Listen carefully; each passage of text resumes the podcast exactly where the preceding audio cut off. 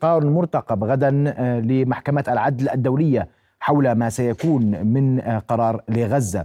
المحكمة ستصدر قرارها. ماذا جهزنا لذلك؟ كيف يمكن أن تكون النتائج؟ سيناريوهات كيف يمكن لنا التعامل معها حال صدورها؟ قبل الخوض مفصلا نتابع إياكم هذا التقرير.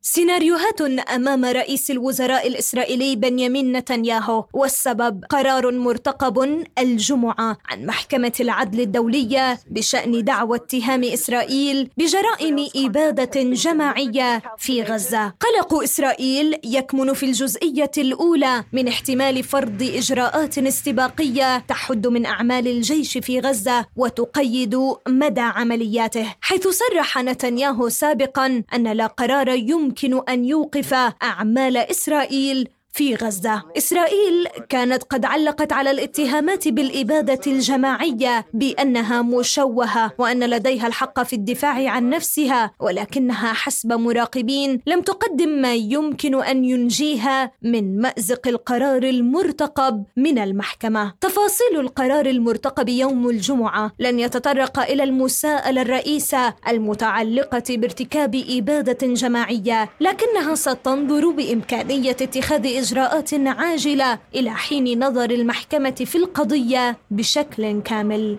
إسرائيل لديها إمكانية التهرب من عدم التنفيذ حسب قانونيين، والمراهنة أنها ستقلق على سمعتها أمام المجتمع الدولي تجاوزته سابقاً، والسعي لدى إدارة نتنياهو سياسياً أن تسجل نقطة لمواطنيها بسابقة قانونية وتقول واجهنا العالم لحماية أمن إسرائيل. قرارات محكمة العدل الدولية نهائية وغير قابلة للاستئناف، لكنها لا تملك صلاحية تنفيذها. رؤيا بودكاست. للحديث حول هذا الموضوع أرحب بضيفي أستاذ القانون الدولي الدكتور عمر العكور. أهلا بك دكتور. أهلا وسهلا فيك. مساء بحضورك الليلة. وغدا قرار إجرائي مرتقب، ماذا تتوقع أن يكون القرار أولا؟ حقيقة غدا كما كان تقريبا قبل شهر جميع العالم ينتظر القضاء الدولي، جميع العالم ينظر كما ترقب ونظر إلى الدعوة التي أقيمت من قبل جنوب أفريقيا ضد الكيان الغاصب.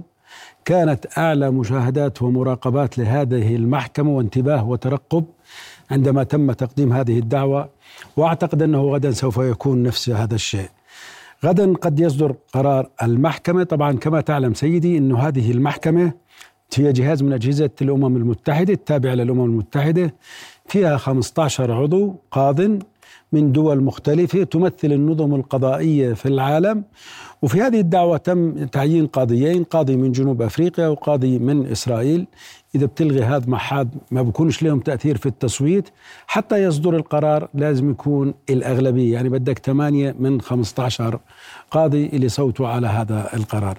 هذا القرار بنسميه تحفظي كما تفضلت، أو إجرائي أو مؤقت. بس بدنا نشرحها هاي لو سمحت دكتور. هذا يعني تمام. قبل الدخول هلا هذه الدعوة تتكون من شقين، الشق الأول اللي هو طلب قرار إجرائي أو تحفظي أو مؤقت، والشق الثاني هو النظر في الجريمة بذاتها وهي جريمة الإبادة الجماعية.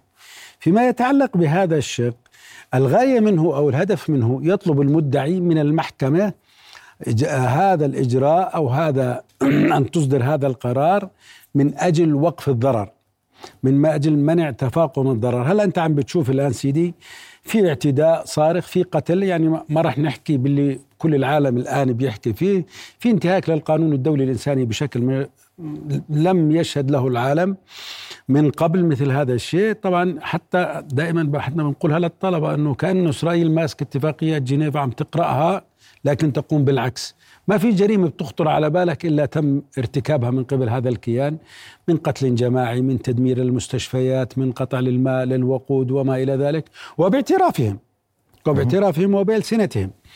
فبالتالي هون هذا القرار الغاية منه إني أوقف الضرر الحاصل الآن. قرار الغد تقصد؟ قرار الغد.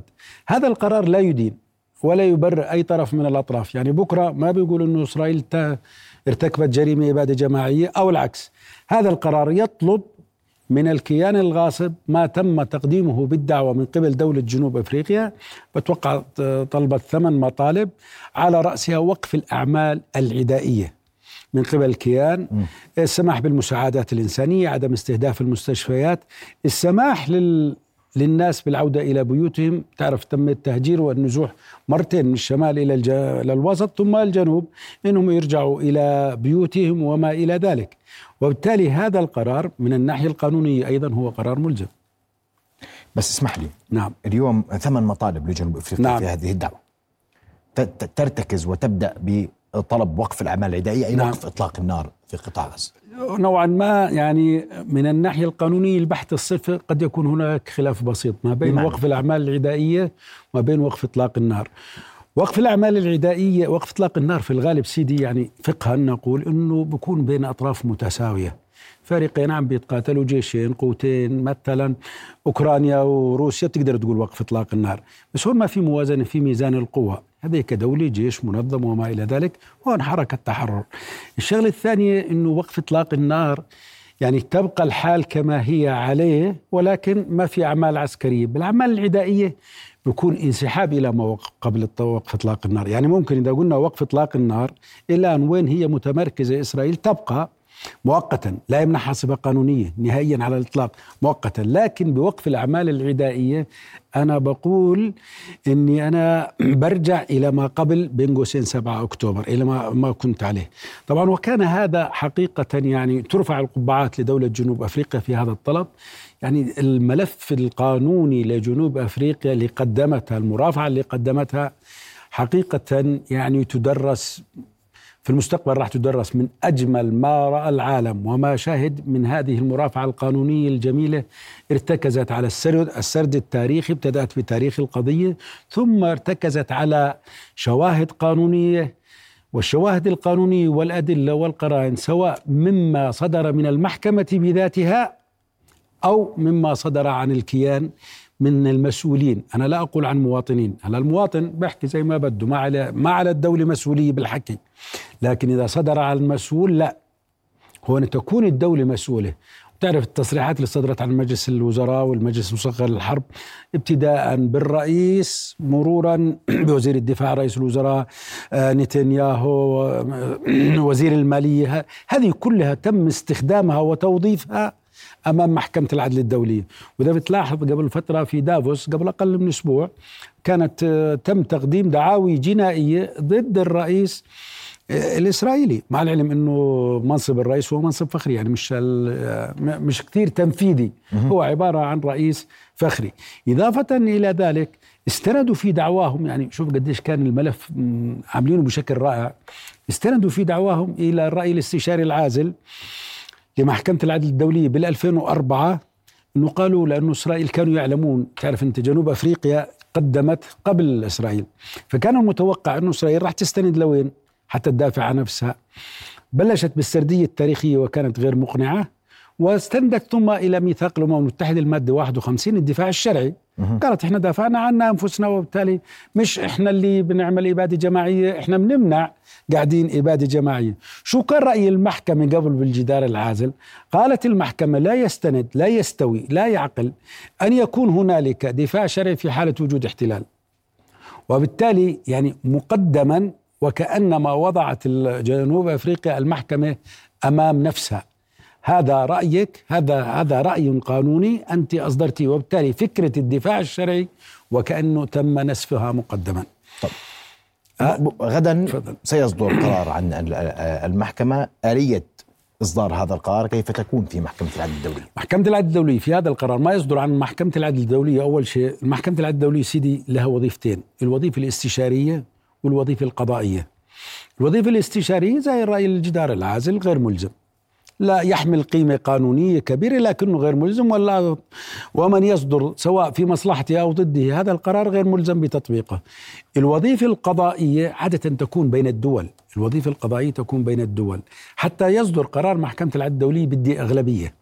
بدي أغلبية في حالة التساوي الرئيس بتدخل، وقضاة المحكمة بشكل عام، وأنا وجانب البعض ولا أتفق مع البعض أنه قد يكون مسيس ويتبع لجنسية دولته وما إلى ذلك. تعرف رئيس المحكمة أمريكية والنائب روسي للمحكمة. أنا أعتقد أنه تم اختيار هؤلاء عن طريق الجمعية العامة للأمم المتحدة، مثلوا النظم القانونية في العالم كاملة، مشهورين باستقلاليتهم وتاريخهم القضائي المشرف. إضافة إلى الجانب الآخر وهو مهم، أنه العالم كله الآن عم بيتطلع، عم بيستنى مؤمن بدهم يعيدوا الإيمان إلى فكرة القانون الدولي. يعني قبل بجوز أقل، قبل تقديم الدعوة بفترة من قبل جنوب أفريقيا، كانت الناس تقول وين القانون الدولي، ما فيش قانون دولي. بجوز سمعت بالصحف أنه البعض قال ما راح أدرس المادة، بعض الزملاء قال ما فيش لا دولي ولا دولي إنساني وما إلى ذلك. تقدمت هذه الدعوة فبلش يعني نوعا ما الإيمان يعود، والاعتقاد أنه القانون الدولي لا يزال موجودا. الآن هي فرصة تاريخية لمحكمة العدل الدولية أن تعيد الإيمان وأن تعيد الأمل إلى هذه الشعوب المظلومة بأن القانون الدولي هو قانون عادل بين قوسين نوعا ما. في جانب صحيح، يعني القانون الدولي إذا لم يتزاوج مع السياسة بشكل عام يكون ليس له مخالب أو ليس له أظافر، لكن بنفس الوقت هذا محكمة قانونية تمثل العالم كامل، وبناء عليه أعتقد أنه القرار بقراءة بسيطة إلى الملف الذي قدم من جنوب أفريقيا بمقابل ما قدم من الكيان الغاصب، أعتقد أنه هذا القرار راح يصدر، طبعا يحمل صفة الإلزام. هون في عندي إلزام، يجب على الطرف المحكوم ضده أن يلتزم بهذا القرار بأغلبية 80، المينيموم بدك 80. طيب احنا غدا أمام إما طلب وقف الإجراءات العدائية، نعم، أو التماشي مع الإجراءات، نعم، ممكن يوافقوا على جزء من الثمانية ويرفضوا جزء. نعم صحيح. إذن هي عمليا كالقضاء الوطني، ممكن محكمة العدل الدولي تقبلهم كلهم، وممكن تقبل جزء منهم، وممكن أن تأتي بإجراء من أجل منع الضرر غير مطلوب. إذا ارتأت محكمة العدل الدولية أن هنالك إجراء قانوني لم تطلبه أو شيء يجب أن تقوم به الكيان الغاصب من أجل منع أو تقليل، إما المنع أو التقليل أو الوقاية للضرر، تقوم المحكمة بإصداره من تلقاء نفسها دون طلب جنوب أفريقيا. ويجب على الكيان الغاصب أن يلتزم. هذا القرار هون ملزم، مش زي الجدار العازل. يعني مرات البعض بيتسأل بيقول لك طب ما طلع القرار العازل والرأي الاستشاري وما ردتش إسرائيل؟ حر، مش ملزم.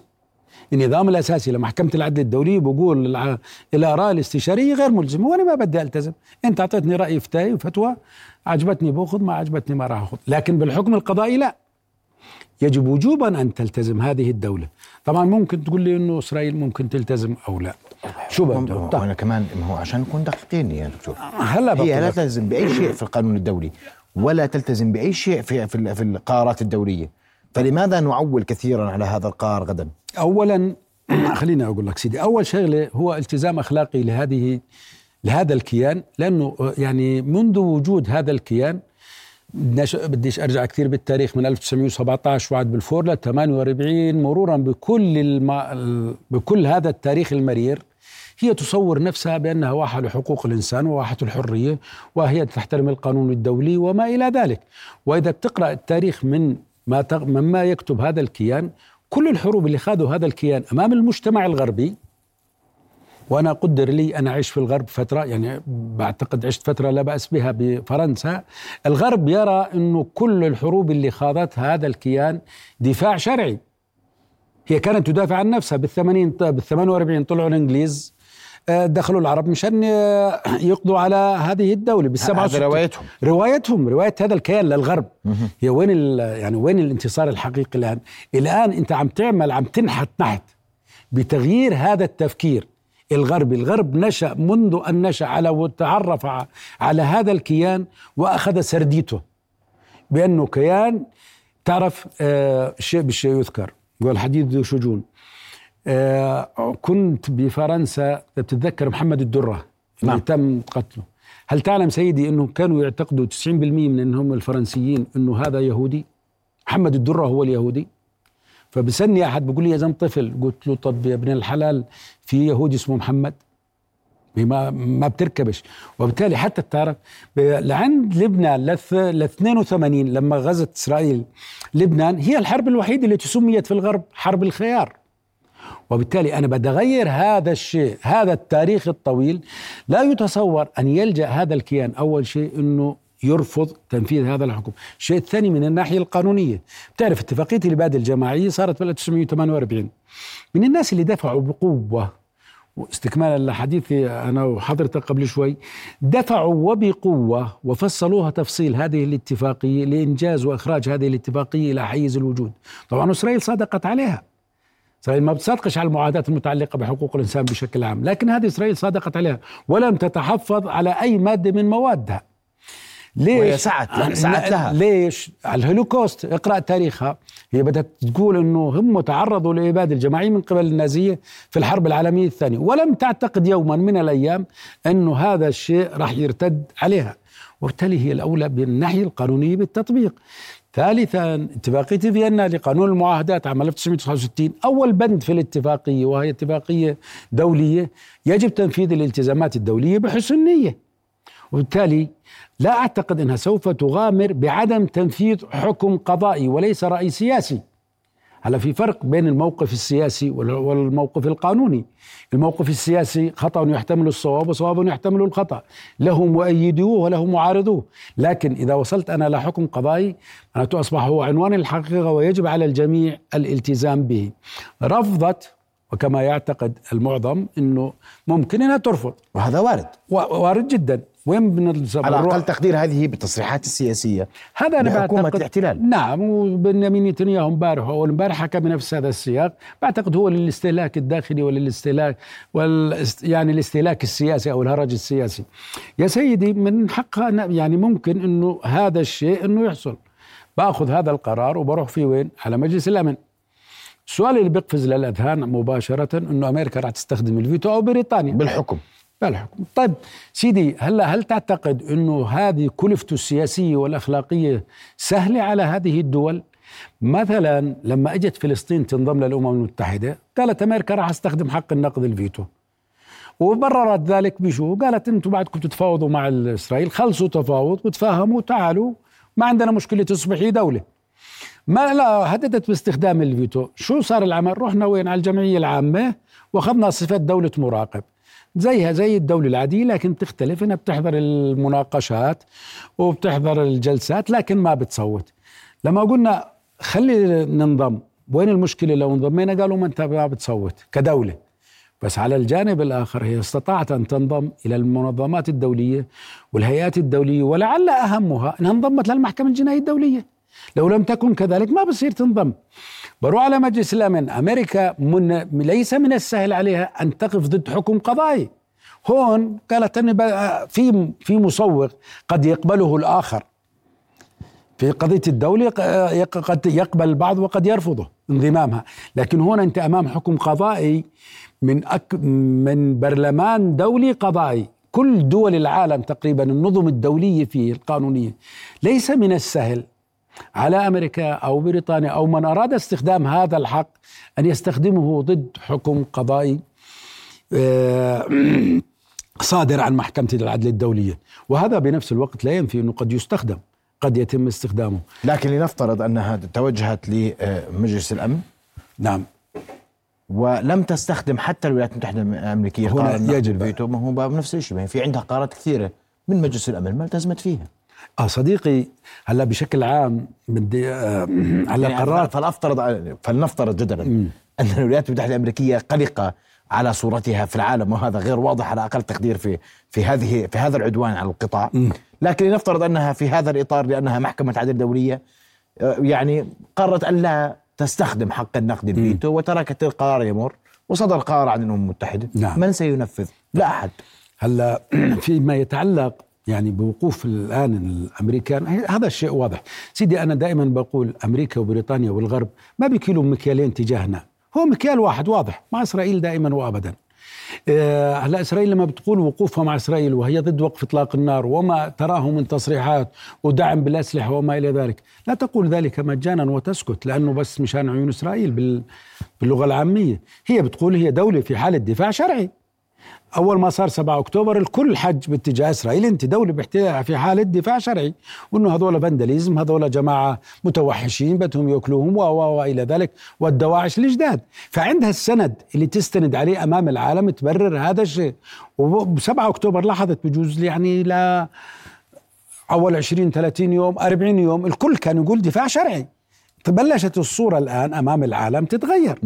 وبالتالي إذن عملية إني أستخدم الفيتو بعتقد مكلف. هلا في لجان، راح تكون في لجان، في مندوبين من الأمم المتحدة، في ناس يراقبوا هذا الوقت. من الممكن أن يحدث هنالك انتهاكات، لكن على الغالب لن تغامر إذا تم تمرير هذا القرار وأعلنت إسرائيل أنها سوف تنفذ هذا القرار. قد تعلن الأمم المتحدة قرارا وترفض إسرائيل تنفيذه. إسرائيل لم يصدر أي قرار من الأمم المتحدة ملزما ضدها سيدي، لم يصدر أي قرار يحمل صفة الإلزام. هلا القرارات ما يصدر الأمم المتحدة، في عندك أهم جهازين بنقول عنهم، مجلس أمن وجمعية عامة. مجلس الأمن مش كل القرارات اللي بتصدر عنه ملزمة، ما يصدر عنه من قرارات ملزمة فقط الفصل 7. وأنا على حدود معرفتي لم أسمع ولا أقرأ ولم يخبرني أحد بأنه صدر قرار ضد إسرائيل على 7. ما في شيء ملزم. مثلا ممكن يصدر عن 6 توصيات، تجنب المدنيين، تجنب إطلاق النار، استخدام أسلحة محرمة دوليا، تجنب استهداف تجنب دعوة، ليس على الإلزام. وبالتالي أمام العالم وأمام المجتمع الغربي إسرائيل ليست ناكرة، لا ناكلة ولا ناكرة للقانون الدولي، لكن أنا ما بيعجبنيش هذا القانون، ما بدي أنفذه، فما صدر أي قرار ضدها. طبعا لوجود الفيتو الأمريكي. لمعلوماتك سيدي، أمريكا استخدمت حق النقض الفيتو من أجل إسرائيل حوالي من 46 إلى 48 مرة لتمنع صدور هذا القرار، وبالتالي عمليا لم يصدر القرار. صدر توصيات كثيرة جدا من الجمعية العامة للأمم المتحدة، وهي مؤثرة، هي غير ملزمة لكنها مؤثرة، وابتدى يعني تعري صورة هذا الكيان أمام الغرب وأمام المجتمع الدولي، ولها فاعليتها الكبرى، لكن من الناحية القانونية الصرفة هي غير ملزمة. هلا إذا صدر القرار، وإن شاء الله أنه راح يصدر كما نتمنى كقانونيين وكمؤمنين بهذه القضية، أعتقد أنه لا يبقى خيار أمام إسرائيل إلا الالتزام بوقف إطلاق النار أو ما طلبه هذا القرار. قديش بنسبة مئوية تقديرك أن القرار سيصدر لصالح جنوب أفريقيا ولصالح فلسطين بالضرورة؟ أعتقد أكثر من 90%، إذا مش أكثر سيدي. يعني بعرفش إذا الوقت بيسمح. تفضل سيدي. إذا قرأت الملف، دعوة جنوب أفريقيا ملف متكامل قانوني، يعني أنا قانوني، أنت لما بتقرأ الملف تجد أنه بشكل فيه من الحجج والأدلة والبراهين والقرائن ما يجعل مغلق، بين قوسين مغلق، ملف دسم كامل الدسم. بينما الملف الإسرائيلي لم يكن إلى كذلك. ملف جنوب أفريقيا مثلا قالوا أنه هنالك في قتل، القتل قديش الأعداد؟ 25-30 ألف موجود ومثبت. في حث من الدولة على ارتكاب هذه الجريمة، من الدولة مش من الأشخاص، من الدولة. بلشوا بالرئيس بالتوقيع على إذا شفتوا على القنابل وما إلى ذلك، رئيس الدولة نتنياهو، من الناحية الدينية وزير الدفاع، العمالقة اقتلوهم واقتلوا أطفالهم وأبنائهم وما إلى ذلك. البعض قال لا ماء لا كهرباء لا هواء، قطعوا عنها. هذا كله مثبت ولا يمكن نقضه. الشيء الثاني وهو المهم أيضا، إنه محكمة العدل الدولية لم تعترف مسبقا بحالة الدفاع الشرعي لإسرائيل، بقرارها برأيها الاستشاري لم تعترف بهذا الشيء. إسرائيل بالمقابل على الطرف الآخر شو كانت؟ على السردية السياسية، إنه جماعة مظلومين، وإنهم ضحايا الهولوكوست، كانوا ضحايا جريمة الإبادة من قبل الألمان، وإنه العالم بكراهم، وإنه هذه السامية، والمحكمة لا تأخذ بالعواطف. الشيء الثاني اللي استند عليه إسرائيل إنه على فكرة الدفاع الشرعي. فكرة الدفاع الشرعي تم نقضها ابتداء. أيضا فكرة الدفاع الشرعي حتى على الفرض الساقط، لو بدي أخذ إنه في لم في دفاع شرعي، هل تبرر حجم هذا الحجم من القتل والاستمرار به؟ هل تبرر استهداف المدنيين؟ هل تبرر قطع الماء والهواء وما إلى ذلك؟ إذن عمليا من الناحية القانونية الصرفة أعتقد وأنا مؤمن أنه بأمر الله سوف يكون القرار لصالح هذا. إذا صدر القرار غدا الجمعة، متى يمكن إذا لم تلتزم؟ الساعة 12 بعتقد. نعم الساعة 12 غدا صدر القرار، وسينتظر رد إسرائيل على ما صدر من قرار.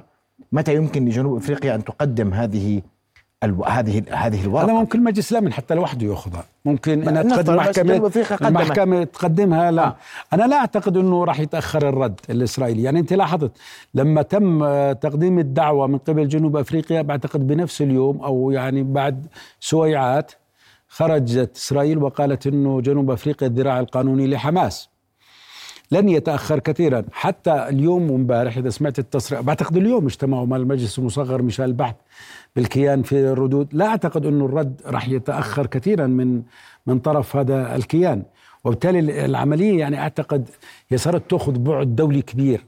يعني الموضوع لم يعد شأنا داخليا. نفترض جدلا أن الرد ما هو رد جاهز. نعم يعني السيناريوهات للاحتلال واضحة، نعم وردود واضحة، سواء نعم صدر القرار بهذا الشكل أو بذاك نعم الشكل. صدر القرار، رفضت إسرائيل المثول لهذا القرار، تتجه جنوب أفريقيا لمجلس الأمن. كم تحتاج؟ نعم جنوب أفريقيا لأنها صاحبة القرار، صحيح ولا المحكمة اللي صاحبة القرار؟ المحكمة قديش بدها وقت عشان يعني تتوجه لمجلس الأمن؟ عمليا ما في فيكس تايم، ما في من إلى، يعني مش زي القانون الوطني خلال 30 يوم خلال 10 أيام.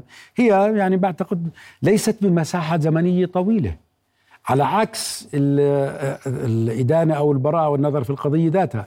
يعني ما أن تنظر في القضية ذاتها بالإبادة الجماعية بتسنوات، واللي بيقول لك غير ذلك فهو متفائل كثيرا.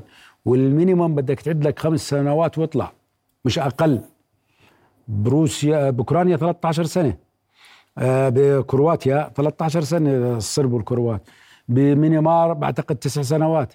فبالتالي راح تأخذ وقت طويل، بينما هنا لا أعتقد أن المساحة راح تكون ويمكن طويلة. لمحكمة العدل الدولية تحويل هذا القرار لمجلس الأمن خلال الأسبوع المقبل إذا لم المحكمة لا مش هي اللي بتتعامل بشكل مباشر، بس إذا أردت الشكوى تقديم هذا الشكوى يؤخذ كدليل كبينة يتكى عليها محكمة الجنائية الدولية من أجل إثبات هذه الجرائم أمام مجلس الأمن الدولي. نعم من يستطيع تقديم هذا القرار إذا ما رفضت إسرائيل امتثال له؟ المحكمة، فقط المحكمة. نعم ليس جنوب أفريقيا. ويعني يجوز هي القضايا بالدبلوماسية إن جاز لنا التعبير، لكن بشكل عام إنه المحكمة هي اللي تقدم هذا القرار، والأمور يعني هون بتصير بالإجرائية أكثر منها موضوعية، وبالتالي يتم تقديمه لمجلس الأمن، وبناء عليه يتخذ المجلس الأمن الإجراء الذي يراه مناسبا. لأنه يفترض أنه إذا ما رفضت إسرائيل المثول للقرار الصادر عن المحكمة الدولية فإن لجنوب أفريقيا الحق أن تأخذ هذا القرار وتتوجه مباشرة يعني إلى مجلس الأمن وتقدم للتصويت، لأن هناك رفضا من قبل عضو فاعل في مجلس الأمن. هو قرار موضوعي على فكرة، من الممكن في استخدام حق النقد الفيتو. مفهوم مش كل القرارات فيها فيتو. نعم في قرارات احنا ذكرنا معضلة اتخاذ المعضلة الوحيدة في حق النقد الفيتو أنه سيضع الولايات المتحدة الأمريكية بمأزق أكبر من المأزق الذي تعيشه اليوم على الأقل بين في الناحية الشعبية. نعم صحيح. بدي أشكرك كل الشكر دكتور عمر العكور أستاذ القانون الدولي في الجامعة الأردنية على حضورك معنا ليلى. شكرا جزيلا لك. رؤيا بودكاست.